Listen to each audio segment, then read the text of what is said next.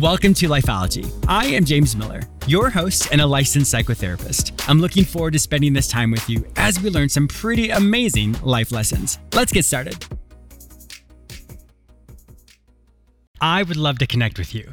Be sure to follow me on all social media platforms under the name James Miller Lifeology, except for Twitter, which is James M Lifeology. I am also very active on Instagram and create many videos with quick tips and tools that you can immediately implement. Be sure to say hello and follow me there. There are thousands of amazing self help books out there, but what happens when you're struggling at the moment and need help now? Well, my new book, Life Lessons You Are the Experts on Your Life, a workbook, is your new go to self help book. I wrote it specifically for when you don't know how to overcome a challenge. Each chapter gives you a framework on how to tackle your situation. I help you focus on what already works for you. Your situation today may be different, but the emotions you're currently feeling, you felt them before, and you did something that helped you. You don't have to reinvent the wheel. This book is specifically written to help you overcome any obstacle you may face. Purchase your book, Life Lessons You Are the Experts on Your Life, a workbook, on Amazon or at your favorite bookstore. Once again, purchase Life Lessons You Are the Experts on Your Life, a workbook, on Amazon or at your favorite bookstore.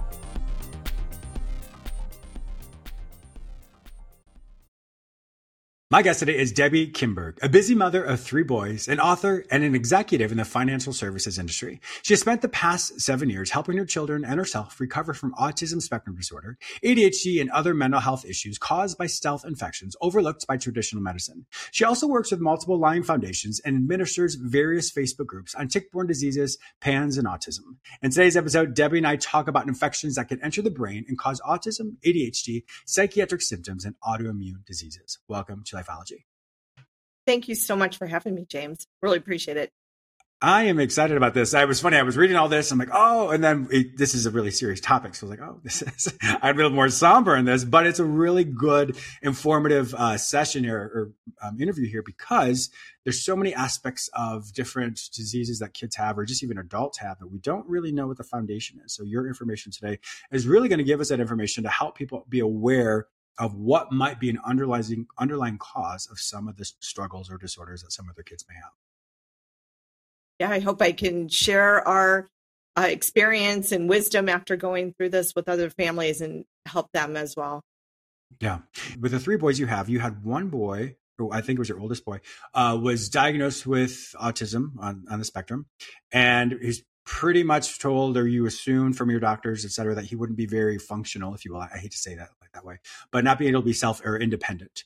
And so you found some information about that and then wonderful news with him as of today. It's great. But walk us through the aspects of when you realized your kids had these struggles and what the struggle was for you, what you were told and how you found your way through that. Yeah, sure. So it's actually my youngest boy. Oh, your youngest, who, okay. Yeah, who's 18 now.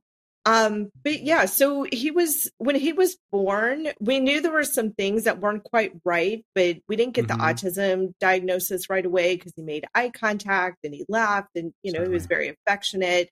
But as he got into school, he had trouble with ADHD, making friends, just really hyper. He wasn't doing well in school. He was very behind.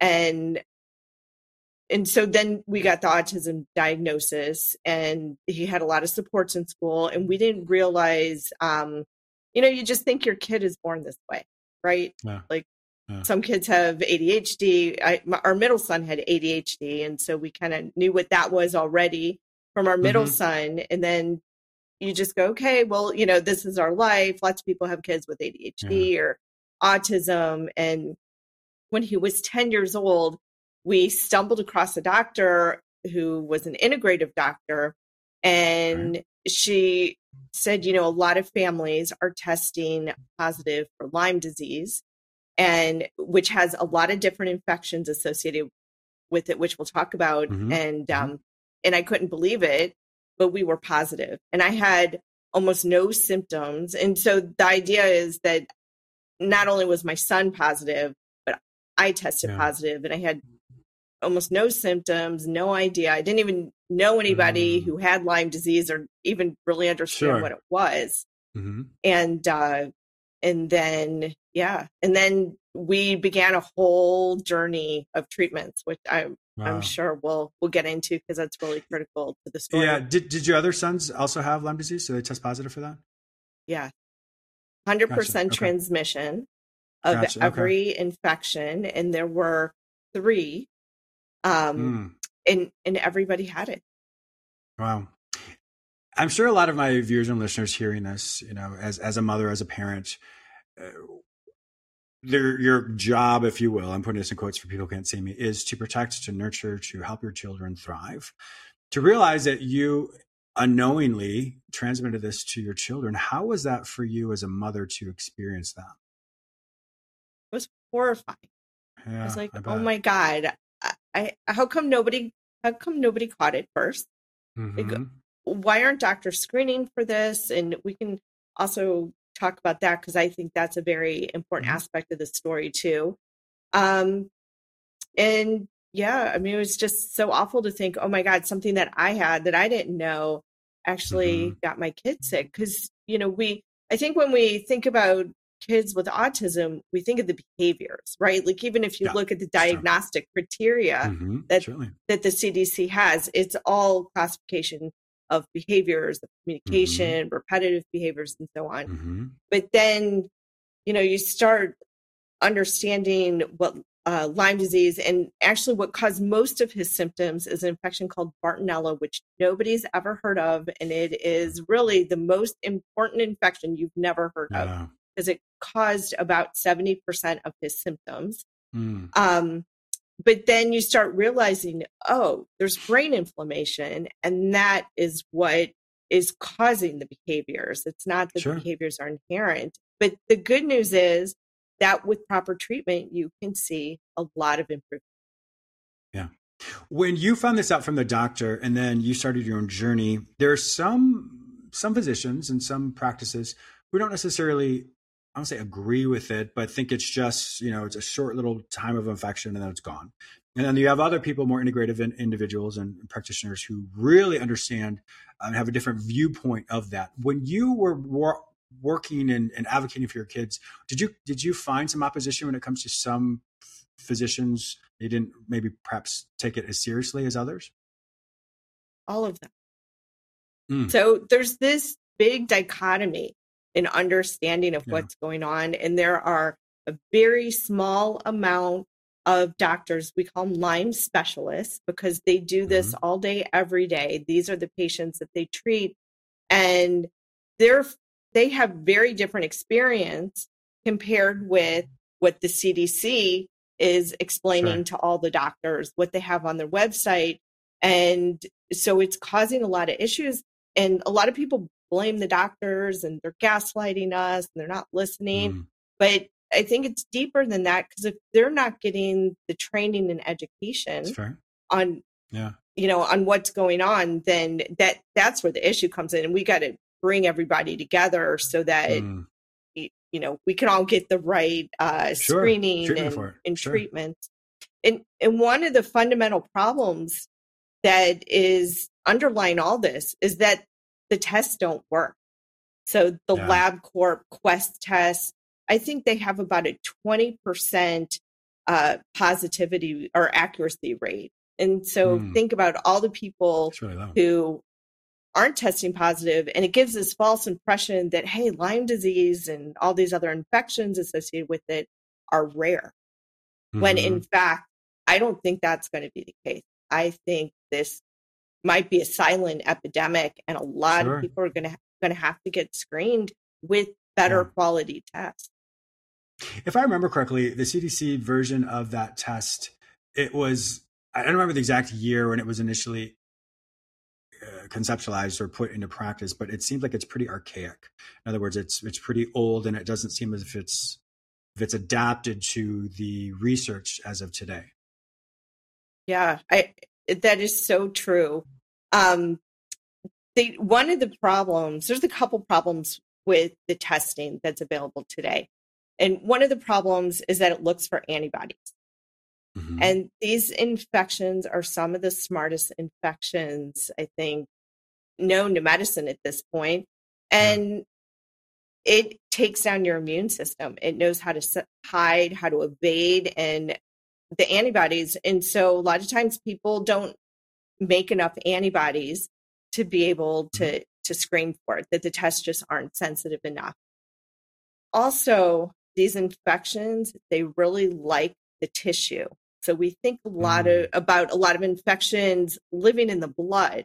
Yeah. But what do you do if you've got infections that are living in your brain or your heart or mm. some some other organ and sure. they're not really circulating in your blood as much and so you're you're not even going to find it even on PCR tests where they actually w- draw blood and they uh, stain mm-hmm. it and they look under a microscope even that mm-hmm. can be very hard to to detect it's better but it also sure. can can be difficult so they, they need to do a lot with, of work on how to test it of of course. What would be your recommendation from your studies as far as if people obviously want to find more, more, information about this and to learn about it? What would be some of the tests that you would recommend for them to have their doctor run on them? Sure. So um, there's a couple high quality tests, and they still give false negatives. Like the mm, the doctors, the Lyme specialist will tell you it really needs to be a clinical diagnosis. Um, but some better tests are for Bartonella, which causes a lot of symptoms that get diagnosed as autoimmune disease. And I actually mm-hmm. had thyroid. That was one of my few symptoms that I had. I, I had symptoms. I just didn't know they were symptoms because they didn't bother me. Uh, yeah, right. I had thyroid. Yeah. I had anxiety. It's just a couple things.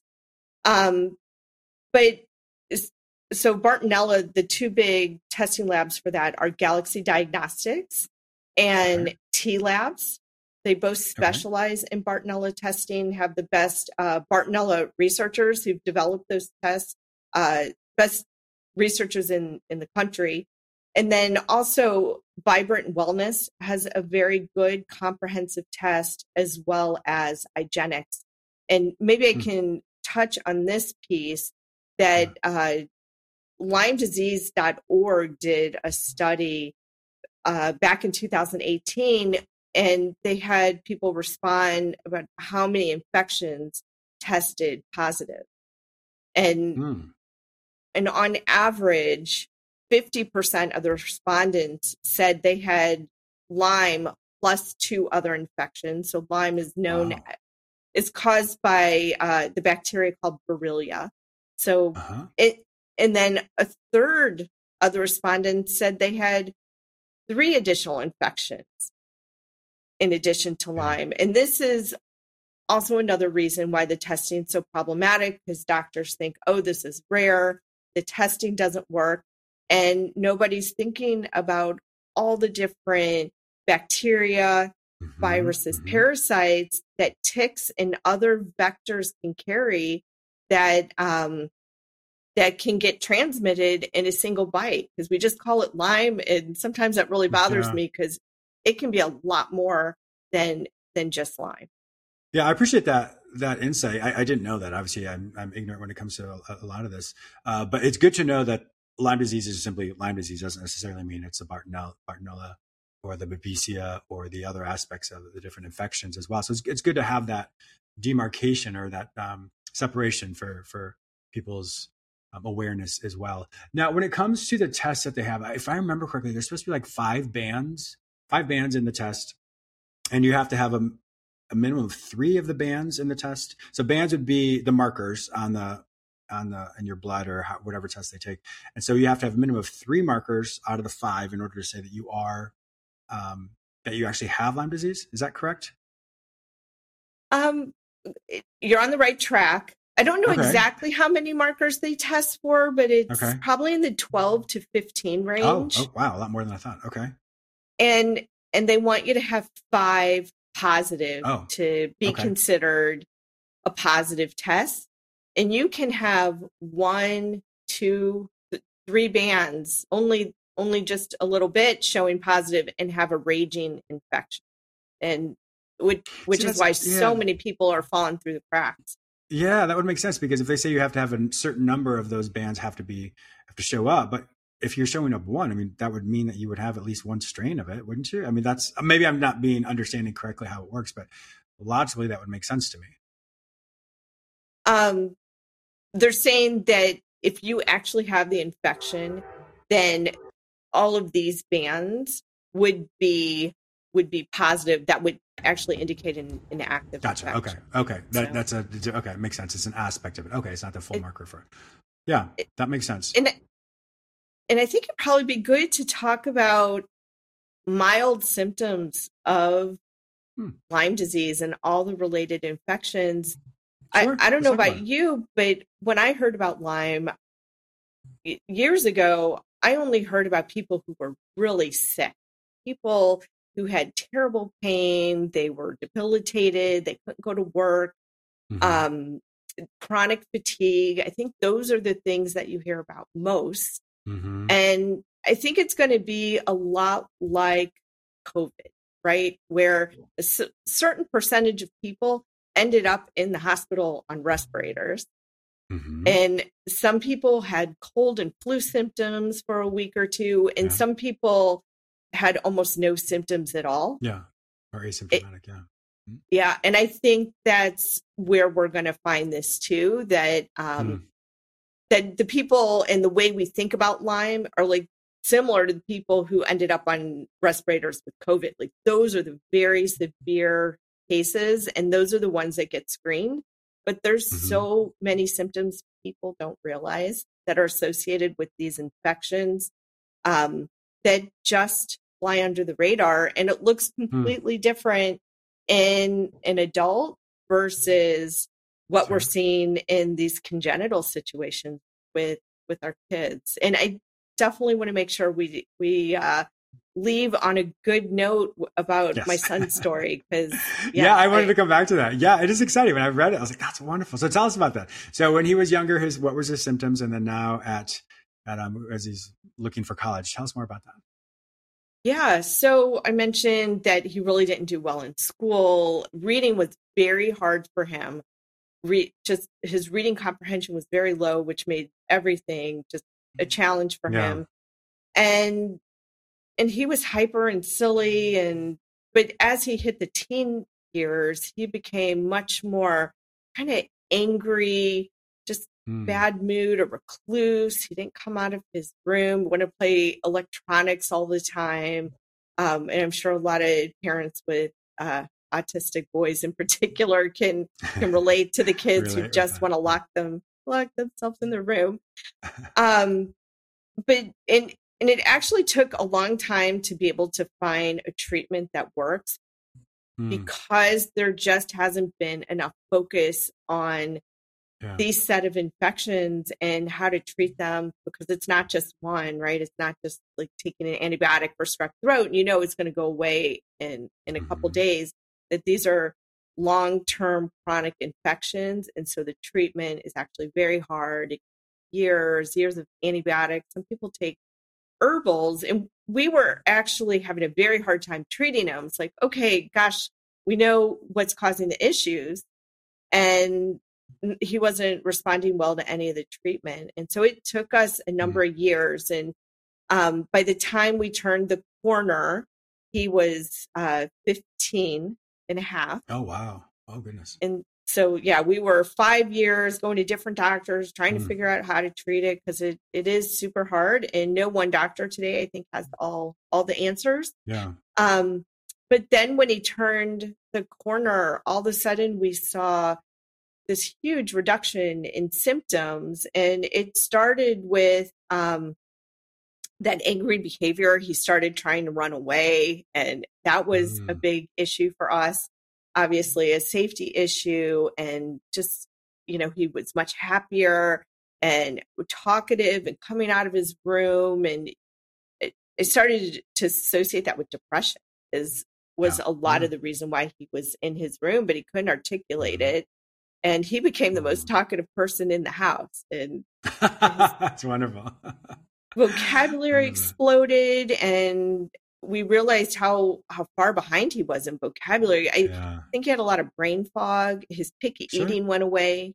He put on 30 pounds in six months. Oh and, wow, that's wonderful. You know, and all of a sudden, you know, he was this, you know, scrawny kid, and then he looked like a healthy, thriving teenager. and then the thing that and he had a lot of tics you know the face mm. grimace if you're familiar mm-hmm. with that mm-hmm. um, arm flapping when he was happy mm-hmm. all, all kinds of things but it, what really struck us is when we got to treating the bartonella which was a clinical diagnosis by the way he tested negative we didn't even know interesting like what what wow. was causing the, all the different symptoms but yeah. his adhd went away and his learning disabilities went away within wow. about four months of treating him. And so by this point, he was 16 and I, he was at the end of his sophomore year and all of a sudden he was doing great in school and he, he had a tutor to kind of help him organize and get his work in. He was saying, no, I don't need that. Mm. I'm fine, mom. And That's awesome and his grades went from C's to A's, and he was doing it all by himself. And so they wow. moved him out of special education in the beginning of 11th grade, which they wow, said so mainstreamed. That's wonderful. Was was a first for, for his high school, and and he still has autism. He's on the spectrum. I don't want to say it's hundred percent cure because it it wouldn't be accurate. He's just much, much better. I say is about 80% yes. better, but some of the social oddities are, are still there uh-huh. for sure. Yeah. Well, congratulations. I mean, I'm, I'm sure as a mother, well, anyone hearing this story, that's, that's so inspiring, but it's also, you know, the, the aspects of really seeing your son come into himself and to be able to be self-sustaining and, and, and be able to launch out into something more than, than perhaps the struggles you were, fears and worries you had when the previous symptoms that he demonstrated. Yeah, yeah, so much so. Like we didn't think he'd be able to go to college because he was testing at a fifth grade level for mm. reading comprehension, and so we, oh, you know, wow. we didn't think college was in the cards for him. And I was working on with a lawyer how to get him on disability, and you know, mm-hmm. it was going to be in a group home, and that's what we were planning for him when he yeah. was in ninth grade, beginning of 10th grade. And then all of a sudden he was doing great in school. And it even showed up on his statewide testing because he went from the 19th percentile on the previous test to the 46th percentile. So right on wow. track for wow. 10th grade. And yeah, That's so amazing. then we're like, oh my gosh, we he said he wanted to go to college. That's his dream. And so yeah, we've been spending the past two years helping him with ACT tutoring and um, not us, but you know, we no. we got that for him and we're so excited. He got into college and he's going in the fall. It, we're thrilled. Yes, of course. I'm, I'm, obviously thrilled for him as well. I uh, we only have a couple more minutes here, but transitioning back to individuals or parents who who can relate with what you're talking about today, what would what steps would you suggest that they take to find a provider and also get the correct tests. Um, what would you say to that? Yeah, so uh, that that's such an important discussion to have. So you need to find what's called a Lyme specialist, and so you can. There's a couple different Lyme organization websites that have lists of doctors. So uh, Project Lyme org is a great website that has a list of doctors. You can also look on Global Lyme Alliance.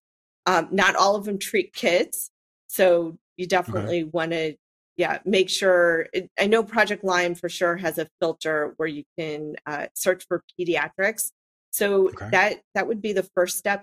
Finding a great doctor who really understands what this looks like in children and how to treat it is the most important decision you're going to make. Sure. Um, yeah. and and then just be prepared for a very long road of mm. treatment and different yeah. medications because it will take a lot of different medications and herbals uh, as i mentioned and will take years so the mm. earlier you get the kids screened the better yeah. off you're going to be not only is it going to um, hopefully help heal them and get uh, be more mainstream and right mm-hmm. social throughout their lives, but also waiting till they get older. The kids start wanting to refuse the medications, and mm, so fair. that yeah. can that can become a real problem. So yeah. the earlier, the better you can get them screened. Perfect. Well, Debbie Kimberg, it has been an absolute pleasure having you on my show today. Thank you so much for your knowledge, your wisdom, and sharing the wonderful things about your kids. Uh, if viewers and listeners want to find out more information about you to access all the resources that we've been talking about today, where would they find this information online? Sure. So I have a website, debbiekimberg.com. And if you look under research, I have all my favorite research papers. I give an overview of all of these infections. I also have a section on uh, media and publications. So I've written a number of blogs that are under publications. I encourage everybody to read those. Um, and also, I wrote a memoir, which I am working to publish. I think it's such an important story to tell about what's possible with the right medication, with the right diagnosis and right treatment. And so if you're interested in that, sign up on the mailing list and we'll notify you when it's published. Also, I just want to mention I'm on social media. So take a look at um, TikTok and Instagram and also Facebook under Hijacked Brains, which is also uh, tied into the title of the book. Wonderful. My viewers and listeners also know that if you can't find this information any other place, simply go to the show notes at jamesmillerlifeology.com and I'll link you with Debbie Kimberg and her website is debbiekimberg.com. Thank you so much for being a great guest today. Thank you so much, James. Appreciate it. I also want to thank you, my listener, for tuning in today. Please subscribe to this radio show through whichever portal you join me today. Also, please go to my website where you may sign up for the free weekly recap watch my YouTube episodes, read the articles I've written specifically for you, and purchase my previous guests' self help products. If you'd like to work with me, be a guest on, or advertise on this show, visit jamesmillerlifeology.com. Be sure to follow me on all social media platforms under the name James Miller Lifeology, except for Twitter, which is James M Lifeology. Once again, thank you so much for your support, and I'll talk to you soon.